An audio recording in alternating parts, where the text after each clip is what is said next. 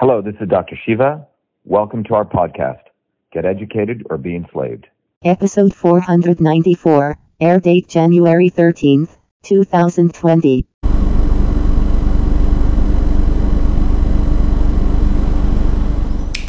Hello, everyone. This is Dr. Shiva Ayyadurai. Sorry I was a little bit late, um, but as promised, I wanted to do a, uh, a, a educational session. I'll be doing one now um, at uh, as time for 11 a.m. and again at 7 p.m.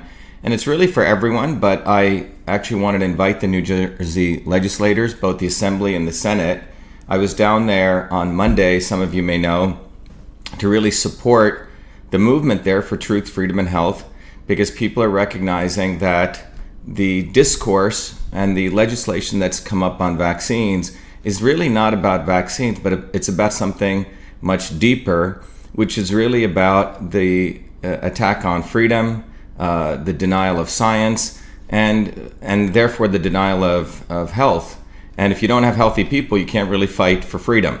So what I wanted to do is I hope there are legislators who have taken time today to come uh, anyone is uh, can ask questions. If you're on Twitter, you can just literally post a question on here, and I will uh, attempt to answer it uh, to the best of my ability.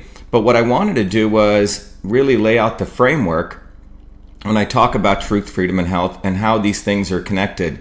Many of you may know that when I uh, share uh, the science or share my views on things, I really always bring it back to a systems approach to understanding things.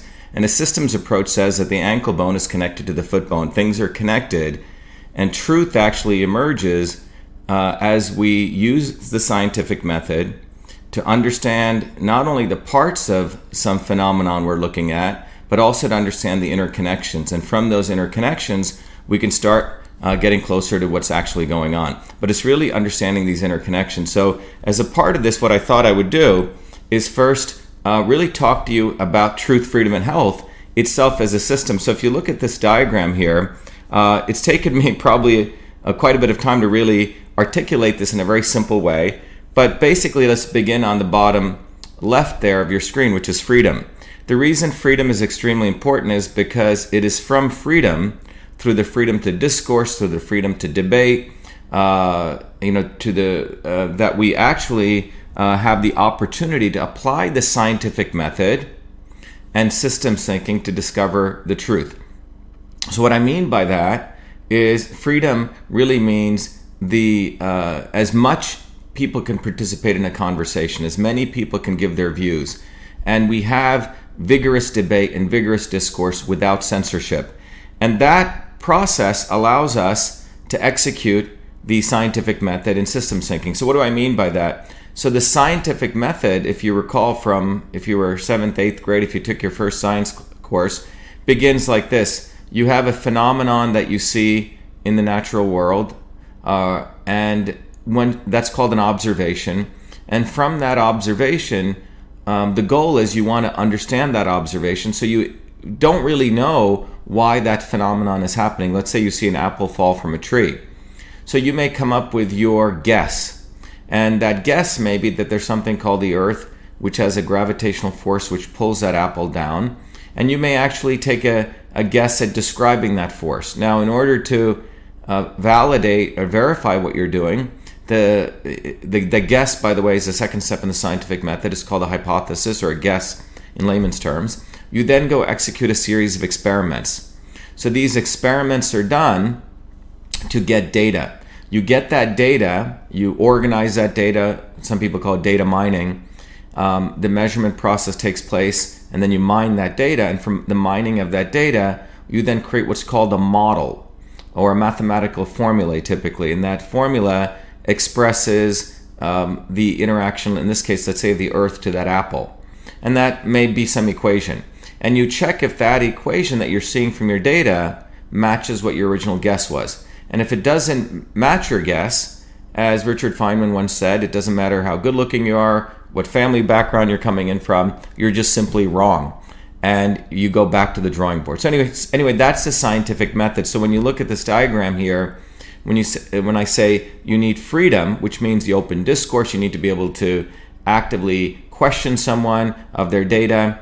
uh, that's the exercising of the scientific method. But I've also added something else here. The scientific method also requires a systems approach to seeing that, as I mentioned, the ankle bone is connected to the foot bone, that things are interconnected. So, bottom line is we need freedom to exercise the scientific method and system thinking to arrive at what we call the truth. Now, why is the truth important? Well, the truth is important because from the truth, we can actually identify real problems from which we can innovate real solutions um, for our health. So this step is important because once you understand, you know, what's actually going on, how the ankle bone's connected to the foot bone, what the mechanics of things are, you can say, you know what, in this very complex system, that is actually the real problem. And in order to solve that real problem, he, we will now use our ability uh, to be creative and innovative, and we will uh, figure out a solution for that real problem. Not a fake problem, not a fake solution, but for the real problem. And from that process, we then uh, can innovate things for not only the, the, health of our physical body, but the health of our infrastructure. Maybe the bridges are falling apart, as we know here in Massachusetts, the third worst infrastructure in the country. Uh, the healthcare system, maybe we can identify what the real problem is. Maybe in the educational and research system, we can identify what the real problem is. That infrastructure we can fix. Uh, perhaps we can actually look at what the real problem is in the infrastructure of digital rights and freedom, why some people are able to converse uh, through Google and Facebook and other people get shut down. So that's why this step is extremely important because um, we need to actually understand the truth. What is the real problem, not a fake problem? We have to understand there are people today who do not want freedom to take place, so you can't find the truth. So they create a fake problem and then they create a fake solution, and none of it really helps the health of us or our infrastructure, etc. But once you can identify that, now you can get a healthy you have a chance at getting maintaining your health you have a chance at maintaining the health of the infrastructure your community and your society that healthy resilient infrastructure gives us the ability to have the strength to fight for freedom.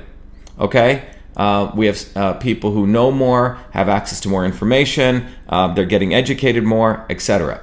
So these three principles, truth, freedom, and health, have been something I've been you know, exploring as a four-year-old kid, uh, trying to understand why there was a caste system in India, how my grandmother, who had no degrees, was able to heal people, and that that's been my journey. So I feel frankly very honored and uh, fortunate to be able to share this knowledge. Uh, but this is sort of the foundation truth, freedom, and health. And you can see how this itself is a system and how these things are connected. Uh, so let's now, uh, what I want to do is, let me go over here. I want to now um, go to the next part here and really look at what is evidence. You know, what is evidence? It's a good question. What is actually evidence? Well, the scientific definition of evidence uh, is something very, very, um, uh, some people have forgotten, but evidence is, in order for, for, for something to be evidence, it, uh, uh there cannot be ambiguity. It means evidence is something that is unambiguously predicted. Okay? There cannot be ambiguity. It means that evidence is something that is unambiguously predicted. And I'll sort of give you an example. Um, if you've been, uh, many of you have been watching the climate change, uh, you know, the pro climate, anti climate stuff, one of the things that we need to understand is that when you start looking at something like the environment, the, the climate, by the way, there is no field called climate science. It's a longer discussion. You can see some of my videos. This is something that's been manufactured. Climate science is actually radiative physics, it's fluid mechanics, it's applied mathematics. It's a very complex field, and you have a very complex system the sun and the earth interacting with two very complex fluids, the atmosphere as well as the ocean. These two things uh, interact, and um, it's a very uh, complex system because these interactions, when people try to make predictions, if you want to make accurate predictions, that means in order for it to be evidence, it has to be unambiguously predicted. And what you'll see here is this is a kind of stuff that's not evidence, but that's actually published in the climate change report. You can see these are the each of these lines represents the predictions across 40 different models of ice melting. Okay, on the Arctic, and what you see is um, that you actually see that there is multiple answers. There's 40 different answers. In fact, uh, it's almost like the Baskin Robbins ice cream uh, flavors. There's a flavor of the month. So one model predicts, if you look along the top, that 100% of the ice sheets will melt, and another model predicts nothing else and everything in between. This is not evidence. This is not unambiguous prediction. It's really, I hate to say it, it's fake science, but this is a world we live in today that we uh, truth is not being, you can't debate this. Um, there's a thing called scientific consensus, so people move forward. And then, then this becomes a basis of policy that CO2 is a pollutant. And then all of us are going to get taxed more to support a model, uh, which is a fake model, which is, it isn't even based on science. Okay? Um, so let's uh, really share that um, uh, evidence is an unambiguous prediction. So let's now go to the immune system. And um, I'm not sure how many of the uh, Congress and legislative people or the legislative people are on from New Jersey. Everyone, by the way, uh, I welcome, but we really wanted, because of the vote taking place in New Jersey, we wanted to really invite um, the Congress people, the Assembly, plus the senators. Why? Because um, a few days ago, an amendment was made to a bill. There was, just a review, uh, back around on December 16th, the Assembly in New Jersey voted to eliminate religious exemptions in New Jersey. The passed the assembly, went to the Senate. They didn't have enough votes. So uh, a few days ago, they brought it back to the Senate and they amended the bill to make it completely ludicrous, which basically uh, fundamentally says I hate, I hate to bring it to this essential point that only rich people have the potential of getting exemptions that go to private schools. That's fundamentally what's occurred. And, um, and on top of that, uh, courageous mothers and fathers and families have been out there protesting. And this is not, again, it's not about just vaccines. This is about the restriction of freedom to control your own body and what goes into you or your uh, a, a children's bodies. So it's really about freedom and the First Amendment. So massive protests. Uh, I was very fortunate to be go down there. I shared my views on this uh, on this and the notion of truth, freedom, and health. But we also that evening we did a whole a two-hour event at in West Orange, uh, where uh, near Livingston High School, where we shared the theory of the immune system. It's it's also in one of my t- Twitter feeds. So I want to just review that and give the opportunity for anyone to ask any questions about it. But fundamentally, just to review, the immune system really has two subsystems that it's made up of. It has the innate immune system, which you see on the left, and the adaptive immune system.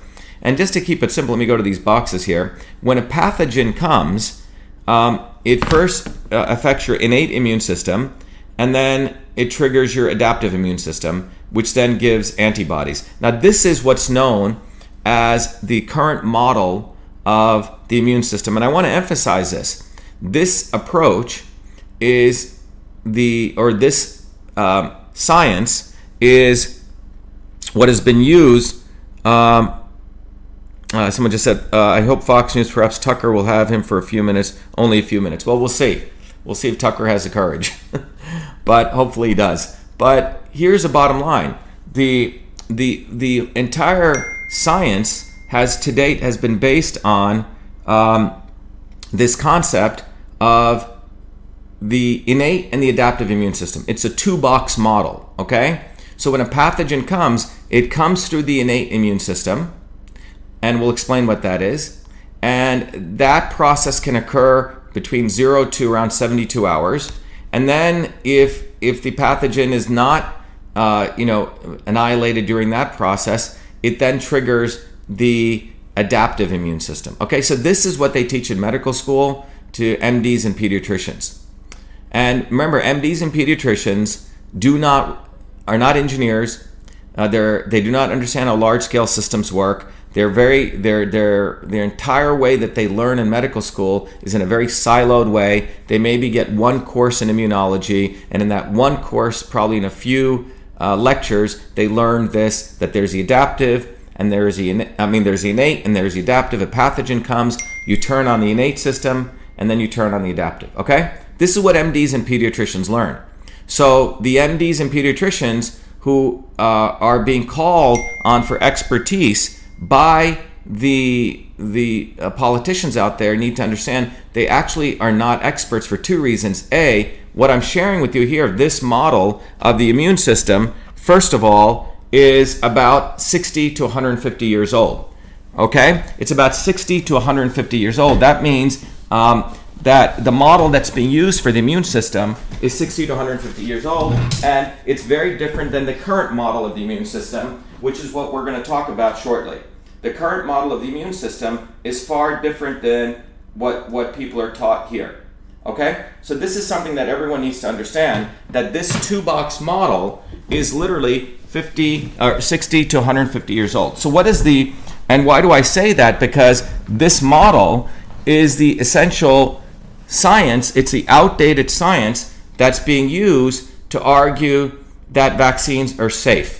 And remember, the essential issue here is if vaccines were 100% safe, proven, then we could say, okay, everyone should take them, they're fine. But the reality is, if you're using a science that's outdated, um, you have, by its nature, you're not considering all the uh, effects of when you get a vaccine in and the science itself that there is going to be risk. And that's what I want to share with you here. So if you go back here, in the two box model, when a vaccine is given, it's given into the adaptive immune system. And the notion of uh, the vaccine's efficacy, that means that it works, is based on does it upregulate antibodies. And this is essentially the science. You have a pathogen comes through the innate immune system in a normal way, it triggers adaptive, but we're going to give uh, the vaccine to simulate nature to get these antibodies. So, just to review, what is the innate immune system? Well, the innate immune system is when you get a pathogen, it is coming through your skin, your cough reflexes, your tears, your mucosal layer, your stomach acid, and your gut. And then there are various cells involved in there the monocytes, the macrophages, the neutrophils, the NK cells, and dendritic cells. So, simply put, if I were to sneeze on you right now and I had measles, that, first of all, uh, would go on your skin, you know, uh, it, it, it, goes into your eyes, maybe into your mucosal layer in your nose, your respiratory system, and then your innate immune system is in these physical areas of contact with the outer environment, and then a set of cells, these monocytes, macrophages, neutrophils, NK cells, dendritic cells, they're like infantry. They literally go start attacking whatever was in my sneeze. Okay, sorry, sorry to be a little disgusting here. And that's the first line of attack within about, and that lasts around 0 to 72 hours. And then after that, the adaptive immune system kicks in, where the innate immune system is not specific. It's one, you know, it's uh, one massive attack. The adaptive immune system is meant to be the specific immune system where it has T cells, T lymphocytes, and B lymphocytes, which are meant um, to identify the particular pathogen in that sneeze, okay? And then create what are called antibodies to that. All right? So you have the innate and the adaptive. Again, this is the old model of the immune system. And just to get a little more detailed, in that old model, if you if you were to side by side compare the innate and the adaptive, you see the, the uh, features of it are primitive and broad. The adaptive is highly specific. That's clearly the word, the specificity. Uh, the speed is immediate. Um, in the adaptive, it takes around 72 hours after it kicks in. The regulation is essentially on or off. In the in the adaptive system, it's literally um, you know, it regulates itself. It can increase or lower. Potency is lower on the innate, higher on the adaptive. The kinetics, which means how fast it occurs, are very fast. This takes days, uh, weeks. The amplification is insignificant here. There is an amplification. The duration is short, and here you can last a long time. You, you know, once if you were exposed to measles, if you had these measles parties, you're exposed uh, essentially for life for a very, very long time the theory of the old model was there is no memory to the innate system. This actually turns out to be false. Again, this is an outdated old science, but this is again what's used in medical school by MDs and pediatricians. And the adaptive is yes, there is memory, and and so on. Uh, you know, the activity is always present. This is normally silent and kicks in when the pathogen kicks in. It's unspecific, and here it's highly specific. So again, just to review, this is a two compartment model of the immune system. So, any of the legislators listening understand that there's just two boxes here pathogen, and if you get antibodies, the old model says you're in great shape, and that when you stick in a vaccine through the bloodstream, you're going to check for antibodies. Okay? But the reality is that this is actually uh, not true. What the truth is, is that there are other systems that make up the immune system. So think about if you were to only look uh, at the old story of the elephant, you know, the, the, the blind men looking at the elephant. Um, you may know this, it's a very famous story. A king brings in six blind men, they're touching parts of the elephant, and the king asks what they quote unquote see. The guy who touches a tail thinks it's a brush, the guy who touches the tusk thinks it's a you know a, a, a spear, the guy who touches a leg thinks it's an oak tree, and so on. So basically, if you reduce the entire immune system just to two boxes, um, you don't get the whole picture of the, the whole immune system. You're only looking at two pieces. It's not even the whole anywhere near the whole elephant. And it turns out um, there's at least one other box. It's called the interferon system. The interferon system is a link between the innate and the adaptive. I would ask many of you guys to go ask your MD or your pediatrician um, uh, many of the legislators if they can even explain to you the workings of the interferon system. It is, again, the missing link between the innate and the adaptive system. Ask any of the MDs, pediatricians, if they can explain the intricacies of it, the molecular systems of it. Well, I'm an engineering systems guy. I have, you know, four degrees from MIT. My PhD is in a field of, uh, called biological engineering. In 2003, MIT created this field because they were recognizing of the big gaps in science occurring in the old biology biological sciences method that as we were finding parts of biology we needed people to understand the engineering how these parts were connected that gave rise to a very new field in 2003 called biological engineering i was one of the first graduates out of that field and for my phd work um, i built a whole new technology to understand how molecular systems work but i also studied at least 50% of my phd thesis was, was on the interferon system the interferon system is triggered by the innate immune system. It actually has memory. Let me repeat that. The innate immune system, portions of it, because of the interferon, have memory. So you, you have the ability to do what's called viral interference. You get a viral virus hitting you, these other thousands of genes get turned on, and those genes essentially with IFN alpha and beta are able to protect against other viruses. So it's not true that the innate immune system has no memory. And this has been shown more recently, more recent experiments. The other piece of this is that the IFN system then modulates the adaptive immune system through IFN gamma and IFN lambda. And what you also notice is you see this arrow coming back, the adaptive immune system also knows how to turn off the innate immune system and modulate it. This is really important. Pathogen comes in through the innate immune system, the IFN system gets turned on in a beautiful orchestra uh, piece, the adaptive gets turned on, and then the adaptive turns turns it off. Because if you don't turn off the innate immune system, you, you have what's called autoimmunity, right? You're always trying to fight something and you're always turning, you're not modulating, you're not turning things on and turning things off. So the body, in many ways, is well constructed over billions of years across all of our evolution to be able to modulate all of these chemical reactions so you're able to build immunity and also turn it off. Now, is this all there is to it? Well, it turns out there's more uh, beyond just this. Um, and by the way, if you look at this, even if you just look at this three box model now, um, what you'll see here is that you can compare. If I get an exposure going through the innate on the right side to the interferon and the adaptive. Well, what's the risk of actually being exposed? That's really the fundamental question. And what are the benefits? There are, are also benefits to being, for example, exposed to the actual virus. Your body orchestrates the innate, the IFN, and the adaptive, turns it off. Your body learns from that. It builds its own uh, innate and adaptive memories from that, and it gets resilient. Well, that's now there is some risk. In the 1963, some people decided that one out of 100,000 people getting measles, the innate, the normal way, uh, was too high, which means 0.001%. And based on that risk, they created what is known as the current model of vaccines because someone decided that risk was too high. But the issue, is, if we go back to this diagram, is now we're subverting the innate and the IFN and we're going down to the adaptive. Well, what's the risk of that? and what are the benefits of that? This is the fundamental question here. And the, and the bottom line is there are no really risk assessment studies for vaccines. They don't know the risks.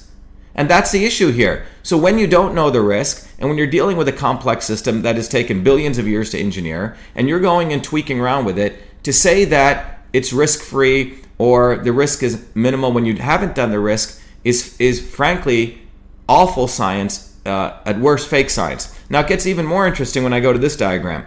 Um, this is something I recently presented at the National Science Foundation. It's a it's a it's when you start looking at all the science that's come out over the last 20 25 years or 30 years um, you start realizing that yes there is the innate yes there is the ifn and yes there is the adaptive uh, but there's something more than that. There's other components here.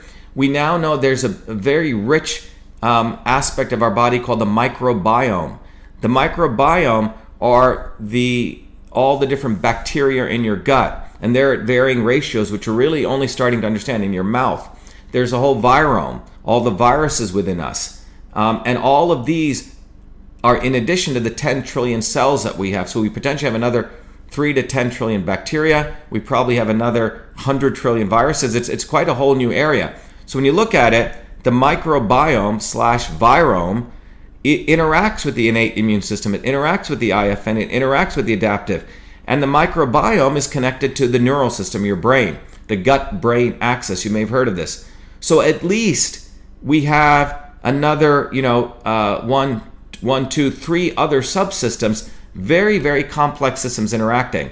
So you really have to ask if you go subvert the adaptive immune system, before we just talked about the IFN, you're turning off, turning on, perturbing many of these other subsystems. So if you're supposed to get, if we're in the natural world, we're supposed to be getting viruses and pathogens coming up through the innate, turning on the IFN, uh, interacting with the microbiome, the neural system, all these things react to that pathogen, achieve some homeostasis. What happens when you're actually subverting all of those systems and going right into the adaptive with a virus, which is actually not even the full virus that you would get in the natural world? it is a fake version of it. It's a fake virus, right? Because it's attenuated, it has other stuff in it. That has been, a, of course, a, a, big controversy aluminum and, and thimerosal, uh, mercury, other adjuvants. And the entire risk model has not been established on this. So to mandate that you cannot you can you cannot get any exemptions, religious or medical, um, it's absolutely absurd. It's it's it's against science but it's also against freedom because when you look at this diagram here, when you turn something like this on, the adaptive immune system, each one of us has very different genetics, epigenetics. Each one of us eats different things. We uh, to assert that you're going to force everyone to get the same schedule of vaccines, knowing that the bodies, our internal molecular systems are very different, and knowing that you don't have the risk assessment is unfortunately very, very bad science and more importantly, it's against freedom. So that's what's fundamentally going on in this discourse. The science has been thrown away. I've uh, offered to come educate the legislators, and I know some of them are very interested in that. But those who are blindly voting to restrict, you know, uh, to, to, to eliminate the exemptions and not really study the science, you have a gentleman by the name of Senator President Sweeney who has said that the science is settled, but he doesn't know what he's talking about. And if he's listening to MDs and PhDs, I think his brother is an MD. Well, he doesn't know what he's talking about because he's not a systems guy. We're talking about the immune system. It's the immune system, and this is what it looks like. And it, there's probably other parts. I'm even open, uh, you know, to saying that this is not fully there. That there's other components.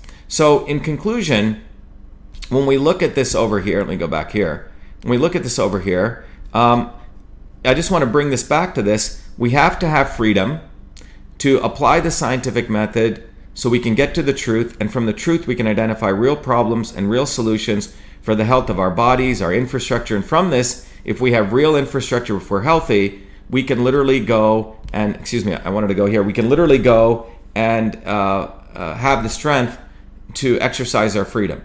Okay? So that's what this is really about. So, in, in, in the scientific aspect, and I want to talk about herd immunity, is that A, the science is definitely not settled.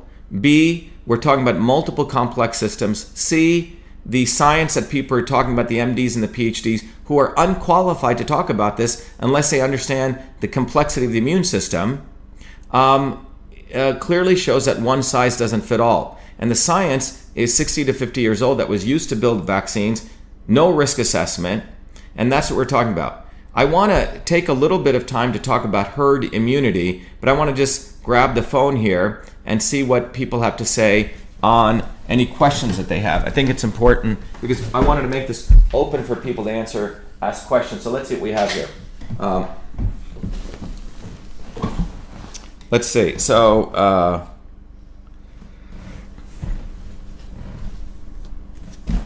one second here. So let's see what questions we got. So we have people saying, uh, let's see. Uh, science is never settled. That sounds ethically irres- where, where can we download this? Hold on, let me start from the beginning.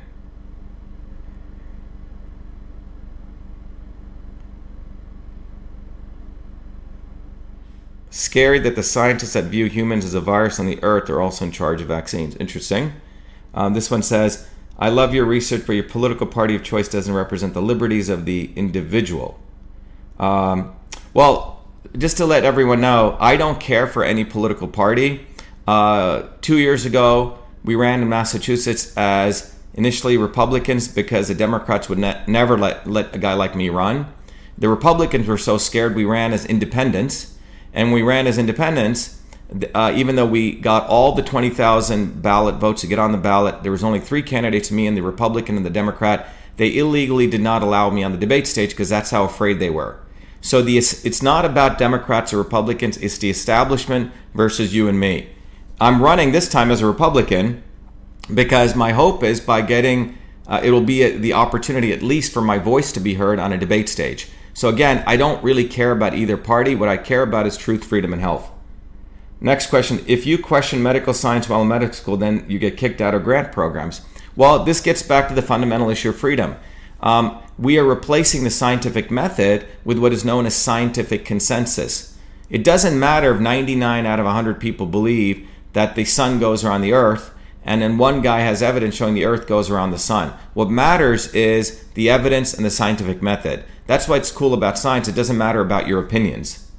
Um, thank you. Love you so much. Thank you for your service. Is this life? Thank you for speaking out and educating and helping to be part of the solution. Hashtag biological engineering. Risk free is 100% lie. Uh, who just who just exposed? Go to the banned video. Will the adaptive ever attack the fake virus benefits after it's been rendered null? Um, so the question is, look, I think it's an interesting question because when you go perturb one part of a complex system, the other aspects of the other components of the system will likely try to react in a way to achieve balance.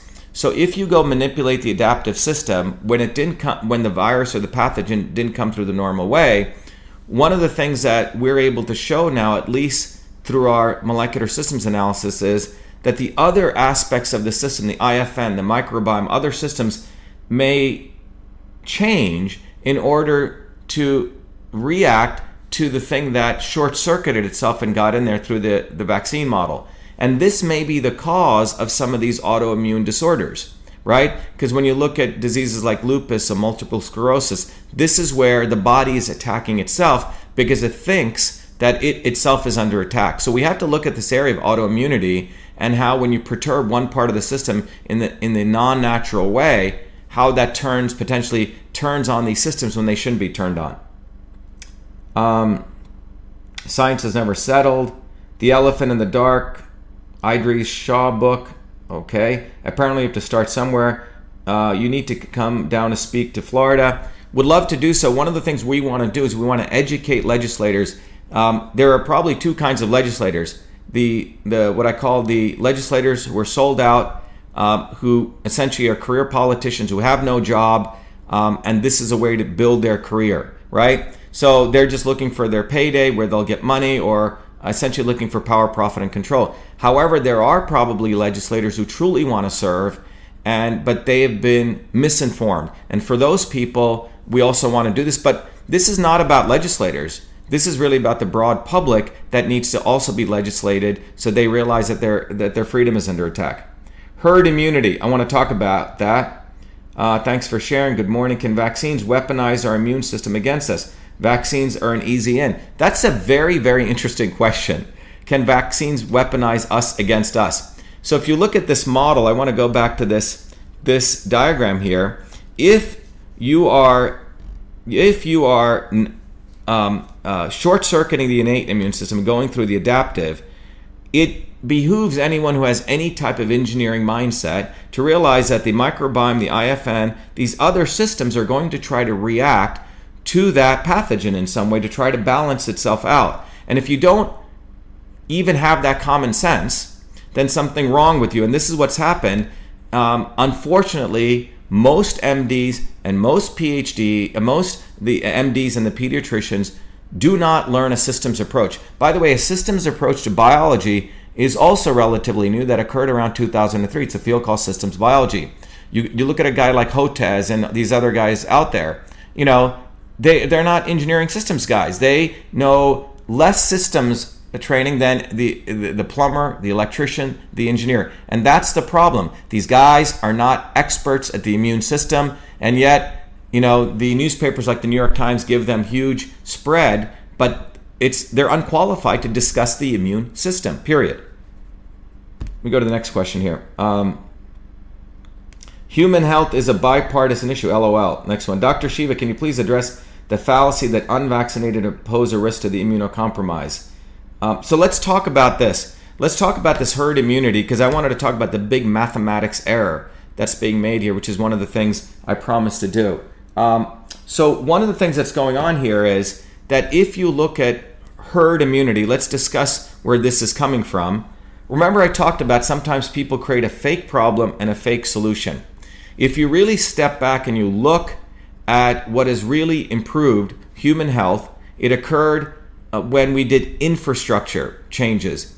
You know, uh, people started eating better, uh, public education, we eliminated child labor, sewage, clean water, starting around the 1900s. And if you, you, many of you have seen that curve where the number of deaths were around 14 out of 100,000, and with those massive infrastructure changes, one out of 200,000 people uh, were dying. So it went from 14 to one out of 200,000, 95% reduction. Vaccines, polio, etc., and measles came in way after that. So these medical interventions had a very, very minuscule effect. It was public infrastructure. And how did we get that public infrastructure? It came from you and I and uh, people like working people like us whose names we don't even know who fought during the 1800s, and 1900s, 1930s on the streets, massive protests because they were being abused by the establishment, the aristocracy of this country. They fought for those things, massive labor movements. That's how we got those changes. Okay? It wasn't medical doctors or Jonas Salk who saved us. This is a myth. Those massive changes took place not from the elites, but from everyday working people who fought for us. That's the first thing. So, let's talk about herd immunity. Well, herd immunity is based on promoting a fake science and, and, and, it's, and it's fake math because they're leaving out a whole part of the mathematics here. So herd immunity says, okay, there are a small set of people who are immunocompromised. Who are immunocompromised people? These in the United States, around one out of 2,000 people, what are called primary uh, immunodeficient. Okay, these are people undergoing perhaps a blood marrow transplant, maybe have severe AIDS, um, and you know they're in an ICU. Well, those people you know, you need to be very careful they're not introduced to people with infections. Even if you give them a vaccine, it could affect them. Okay? So the immunocompromised people cannot even be vaccinated. So to protect that 100,000, uh, I think about 170,000 people, one out of a 2,000. Let's let's assume the U.S. population rounded to 300 million. So you have about 100, let's say about 170, 180,000 people are immunocompromised. To protect those people, the theory is for each vaccine they've used a mathematical model to calculate what portion of the 300 million need to be immunized in order to protect that minority. So let me repeat that again 300 million people over here, a small group of people are immunocompromised. In order to protect them, um, the goal is to vaccinate a certain percentage of these 300 million. The number that was calculated for something like measles first was around 70 or 80 percent. Well, they found that that number was too low. Then they cranked it to 80%, 85, 90, 95%. Okay? So what they're saying is 95% of these people, which is around 285 million people, if you take 300 million, need to be vaccinated to protect the 170,000 of the minority of immunocompromised. Okay? That's the math. Well, what this math, the big math error here is what about what percentage of people among the 280 million who get vaccinated, what percentage of them are going to also have some type of injury? I, I don't mean death only, but it could be other types of things that occur to their body from what I just shared with you uh, in this example that other parts of the immune system get perturbed or disturbed. They may get autoimmune disorders, etc. What is that risk? Well, that risk has never been calculated. Period. It's not been calculated. So there's a big math error here. You've calculated one portion of the people at risk, but you have purposefully not calculated this other portion.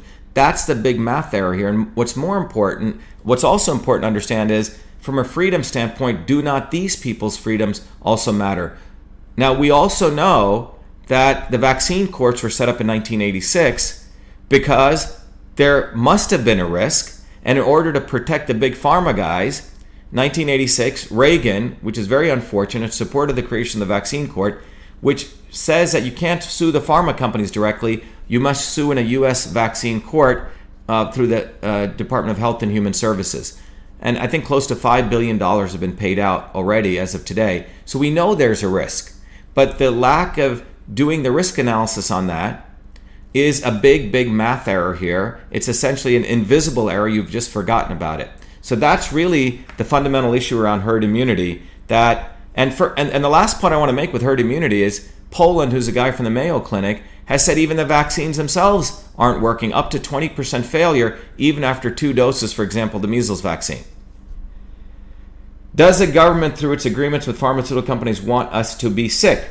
Well, it's a it could be true, uh, but if you look at it from a pure business standpoint, about 55 billion dollars are uh, made from vaccines. If you read any of the vaccine inserts, they describe all sorts of diseases, and if you add up the sum total of those diseases, what pharma makes, it's probably a half a trillion dollars. So that's the economics of that. Wish you inform, wish you can inform CA, our freedom has already taken away. Uh, thank you a ton. Is it possible that some vaccines attack the pineal gland? Uh, well, the pineal gland is interesting. It is, uh, some people call it the central clock of the our, our endocrine system. It is in the in some traditional systems of medicine. It is known as a third eye. It's a gland that's in between the two um, your two eyebrows, but behind in your brain. It does have piezoelectric crystals. A famous Israeli uh, study, or very lesser known uh, Israeli study, found this um, but it's known as a central, potentially clock of the circadian system. Uh, it is in the brain. Uh, we do know that when you the, one of the biggest areas that we're working on right now is understanding how perturbations of the immune system, like a vaccine, like glyphosate, like other things, it's not just vaccines, how they perturb and can cause neuroinflammation. Well, once you have neuroinflammation, you can affect various structures in the brain. Equality for all kids, thank you for your support. You're a patriot. If the DNC stole nomination from Bernie, uh, make no mistakes how politi- politics work. Doctor, what are your thoughts on spine health? Any scientist wants to shut down discussion inquiry are not true scientists. Well, the spine is very interesting, by the way. There's a cerebrospinal fluid.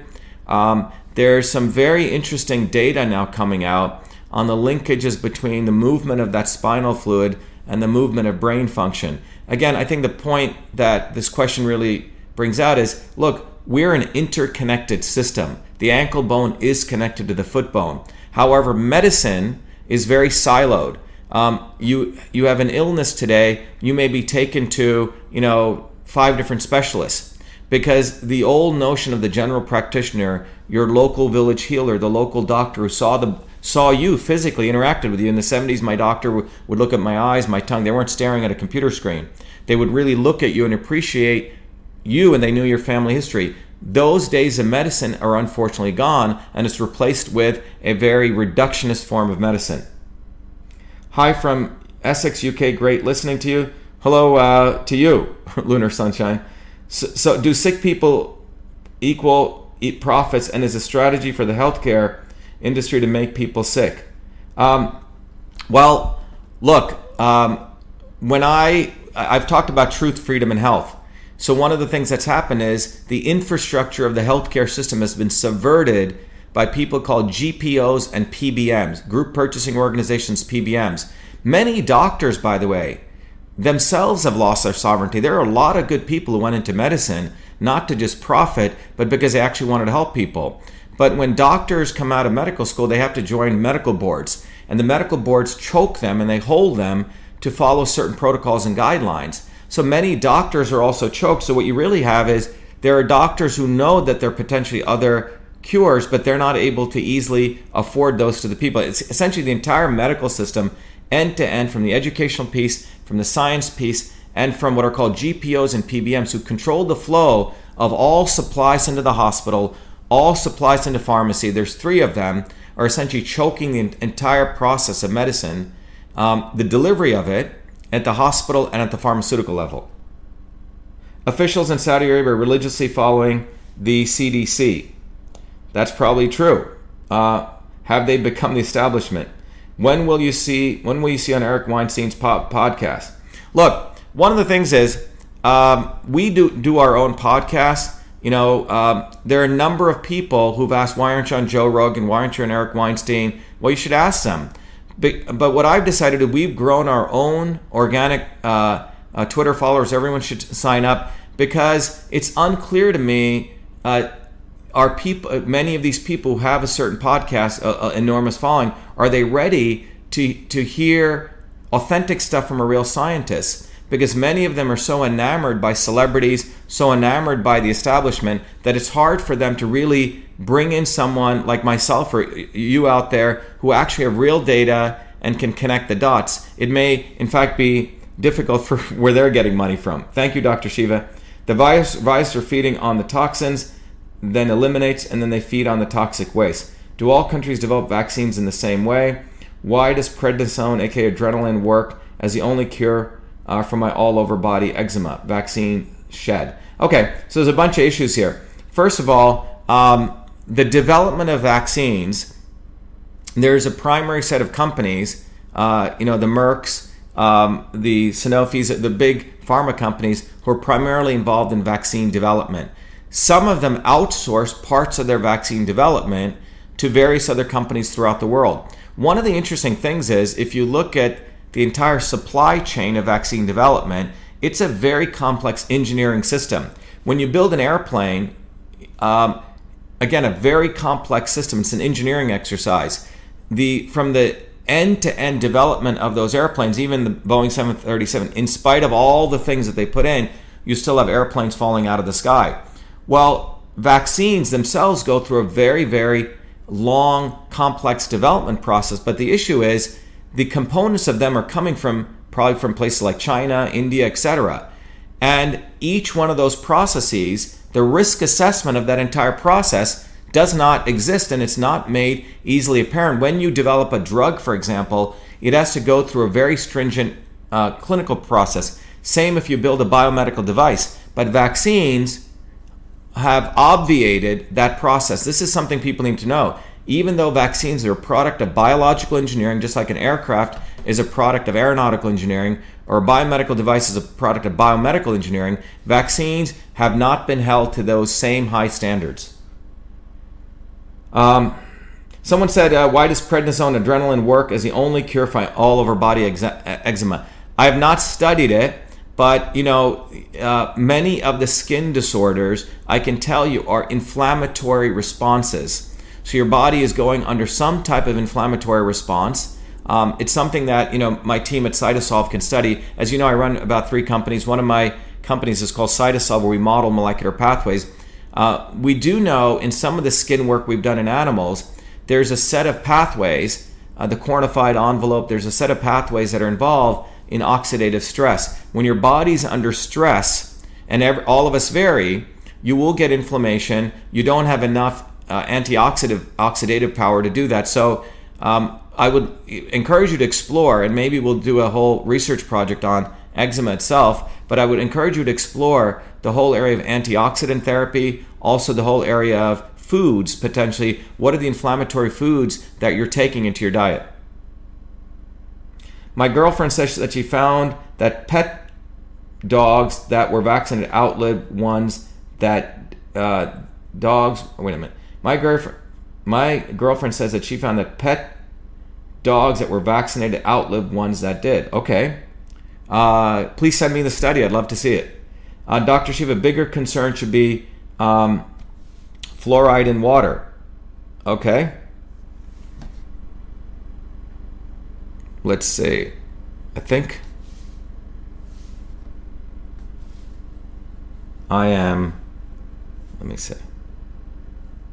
I'm having a little bit of stuff with my phone because I'm getting so many things here. Let me say. Um, oh, there we go. Skin orders, check your vitamin D. Cytosol, sun will cure skin disorders. Is there a hint of eugenics incorporated into vaccines when there's international cooperation? Thoughts on parasites and their relation to the assaults in the immune system? Are animal vaccines made differently? Can we definitively say uh, that unvaccinated pose no risk to others? If so, what should be our headline? Okay, and what is the epigenome not studied with relation to illness? Um, it's interesting. Uh, Joe Rogan had Peter Hotez on, who is an MD PhD. Well, I'm a PhD out of MIT. Joe, if you're listening, you should put me on so I can share with you uh, all the fallacies uh, of the way that uh, Hotez is approaching the immune system. He's taking a reductionist approach and is frankly not an expert on the immune system. Um, just looking here. Um, anyway, a lot of very interesting questions and notes. What is the epigenome not studied with relation to illness? So I'll answer this in the interest of time. I'll answer take about two more questions. What is the epigenome? It's a great question. Um, you know, in 1950s we discovered DNA, and we discovered um, starting starting in 1990. And the theory, by the way, when DNA discovery took place, they developed a thing called the um, the central dogma theory. So it said, here's our DNA, and DNA creates what are called messenger RNA, and messenger RNA creates protein. So you have DNA, which codes for messenger RNA, and that messenger RNA then transcribes proteins, okay? Translates and transcribes into protein. So you have this a gene which makes this protein, okay? That was called the central dogma theory, which was just unidirectional. And in 1993, we started the Human Genome Project, and the goal was to discover how many genes does a hu- human being have. We knew a worm had around 20,000 genes, and in 1993, when we started the Genome Project, we assumed we must have about maybe a half a million or a million genes. Well, when the Genome Project ended, I don't know if I have a slide here. When the Genome Project ended, it turned out that we only have about um, we only have roughly about 20,000 genes. So this flipped biology on its head in a very profound way because people realize that we are not our genes. We have the same number of genes as a worm.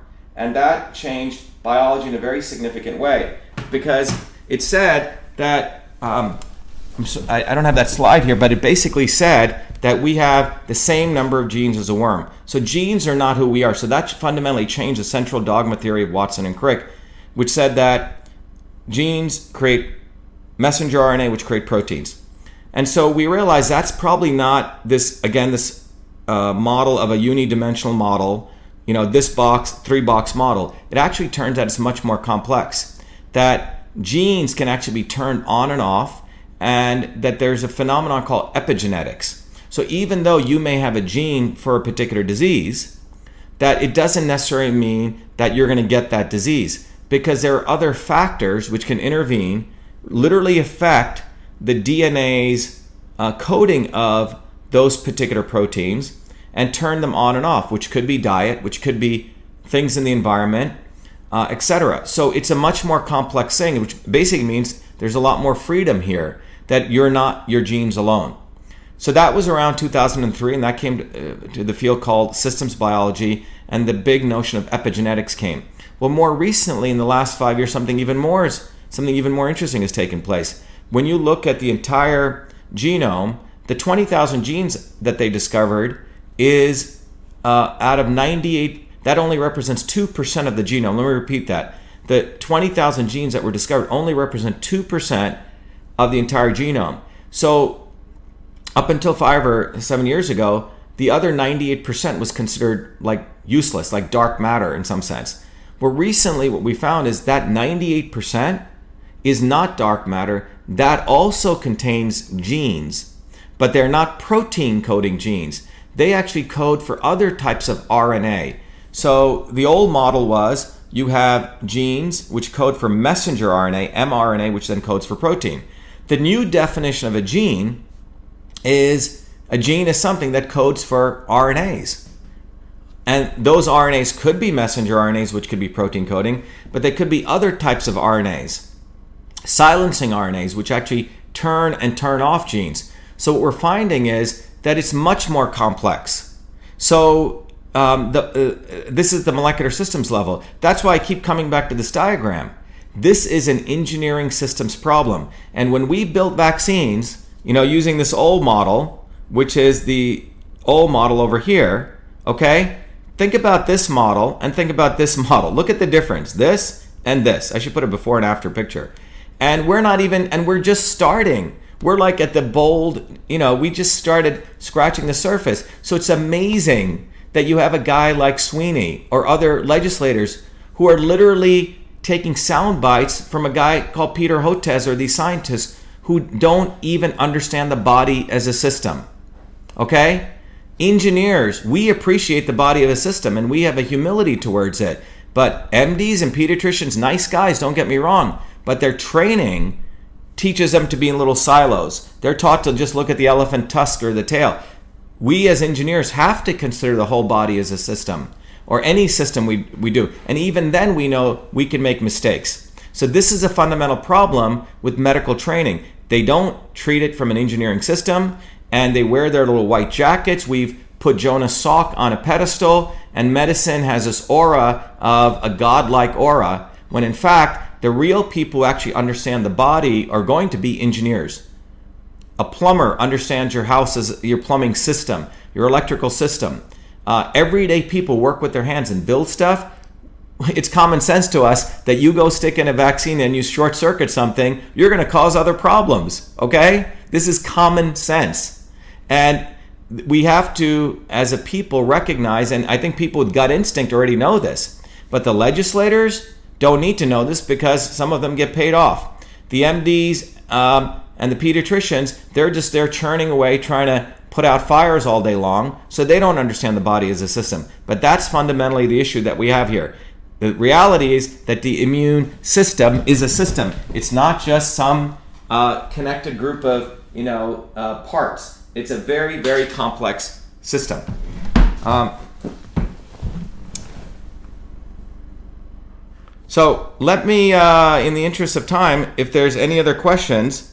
I'm going to end. What I'd like you to do is invite all the legislators, whether in New Jersey, Massachusetts, everywhere, to participate in these. I'm going to be doing another one at 7 p.m. I'll also have two scheduled for tomorrow for people to participate in. Um, let me know if you want me to teach anything else. But we need to really educate people how the ankle bone's connected to the foot bone. And for all of those who attended, I appreciate uh, the opportunity to serve you. And I look forward to um, doing this next session at 7 p.m. Thank you.